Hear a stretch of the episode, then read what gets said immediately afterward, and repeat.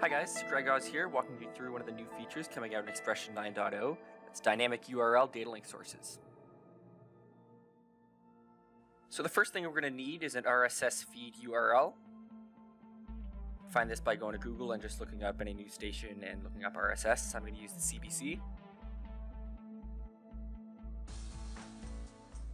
See on this page here, they have a bunch of different RSS feeds. I'm breaking it down in general news, sports news, regional news, and uh, the national down at the bottom. Just to stick with something simple and do the general news. We can select any of these RSS sources. It'll bring us to a page here with all the XML data. Uh, but what we're looking for is the URL at the top there. So I'm going to copy that. The next thing I'm going to do is open up my DataLinq server. I'm going to create a new DataLinq source. And we're going to go with the RSS HTTP DataLinq source, which provides access to RSS feeds or HTTP data sources. First thing we're going to do is we're going to punch in the URL that we just got from the CBC RSS feeds. We're going to switch our mode to dynamic URL. And what that allows is the URL to be dynamic based on DataLinq keys and the table field. You can see that as we select the dynamic URL mode, we have a couple more options. We have the cache results for, and you can use this box to enter select an amount of time in milliseconds to cache the results of the query. We also have the timeout length, which tells DataLinq how long to wait for a response to your query. Now we're going to set up our table presets. Now this list represents preset values that will be available in the tables drop-down option when browsing for data. The table can be used to dynamically change the URL by using a table macro inside the URL. So I'm going to add a new one here and I'm going to give it a name. Um, now this can be anything you want. For my sake, I find it easiest when it's something close to the value. But if you wanted to name this something like Greg's awesome RSS feed, you can do whatever you like. It's the value that DataLinq is looking for. So I'm going to put in a couple here. I have top stories, I have Canada, I have health, and I'll do one more, maybe sports.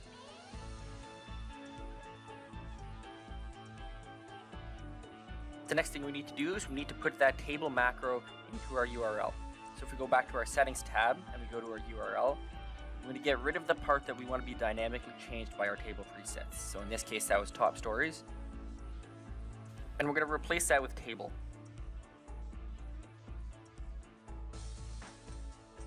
So if we click OK, we can give a name to our DataLinq source, something that we're going to recognize like dynamic URL table.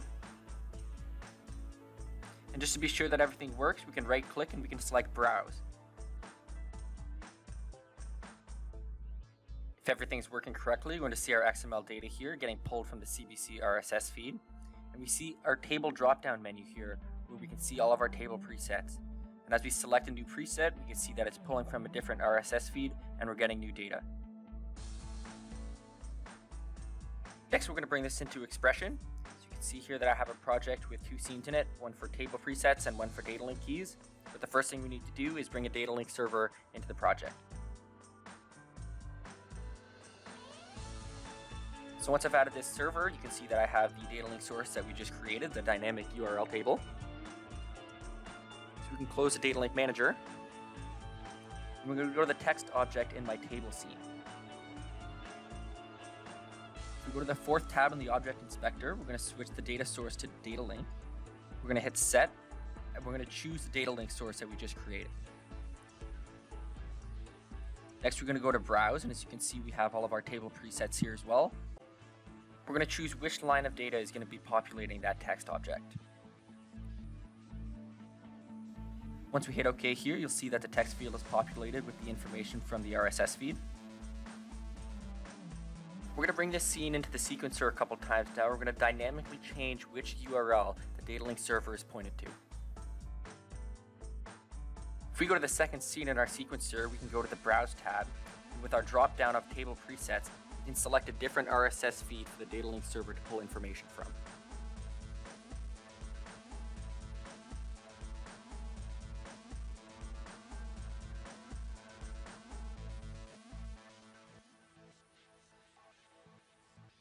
You can see in our preview window that we have one scene with one DataLinq source pulling from multiple RSS feeds changing dynamically with our table presets.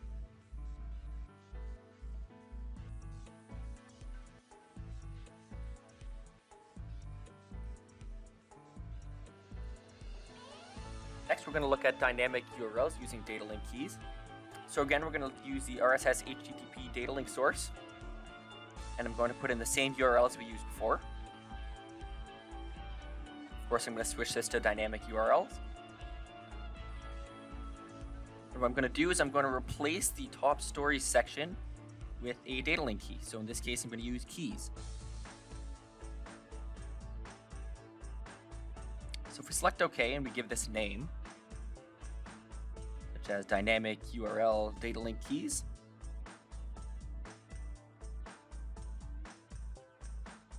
if we take this DataLinq source and we try and browse to make sure our configuration is correct, we're not going to get any results. Because RSS-keys isn't a real URL. So what we can do is go to configure and set up a default URL macro. So what I'm to do here is I'm to give it the name of keys, same thing I'm to use for my DataLinq keys, and I'm to give it a value of something I know exists, like top stories. So now if I try and browse this DataLinq source again, it's to replace keys with top stories, and I'm able to make sure that my configuration is correct, and this is the true RSS feed that I'm looking for. Next thing we're to do is go back to XPression, and we're to go to my keys scene here, and you can notice that I have two text objects. The first thing I'm to do is I'm to set the DataLinq key. I'm to add a new key here, and of course it's to be called keys, just like we had in our URL. And I'm to give it the value of something true, something that I know exists, like top stories. The next thing I'm to do is I'm to go to my text object that I want to populate with information. I'm to go to the data source tab. I'm to select DataLinq, I'm going to point this to the dynamic DataLinq keys URL that we just created. If I select browse here, you'll see that it's taking the top stories DataLinq key that I just created, which is nothing dynamic yet. So now that I've selected which information I want out of that RSS feed, I can go back to my DataLinq key. I'm going to change it to something that we can change dynamically. So I'm going to do at input at, which is going to be pointing at my second text object here whatever value that text object has is going to be placed into that dynamic URL. For this second text object, I'm going to go to my data source and I'm going to create a static text user input control. And I'm going to turn off allow custom values because I want this to be perfect every time. Next, I'm going to select radio buttons. That's just the style that I like. And I'm going to add some values here. Of course, these are going to be values of RSS feeds that I know are correct, such as top stories, Canada, business, health, and sports. Now the next thing I'm going to do is I'm going to unpublish my first text object because I don't want to change that information any other way than changing the input text field. I'm also going to unpublish my DataLinq key because that's not going to change either. I'm going to drop this scene into the sequencer a couple times now and I'm going to change the URL dynamically using my user input controls. As I select a different user input control value, it's changing which RSS feed the DataLinq server is pulling information from. With a single button, I'm able to switch between multiple RSS feeds using a single DataLinq source.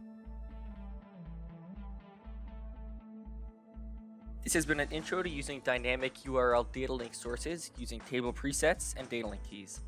Thanks for watching, guys.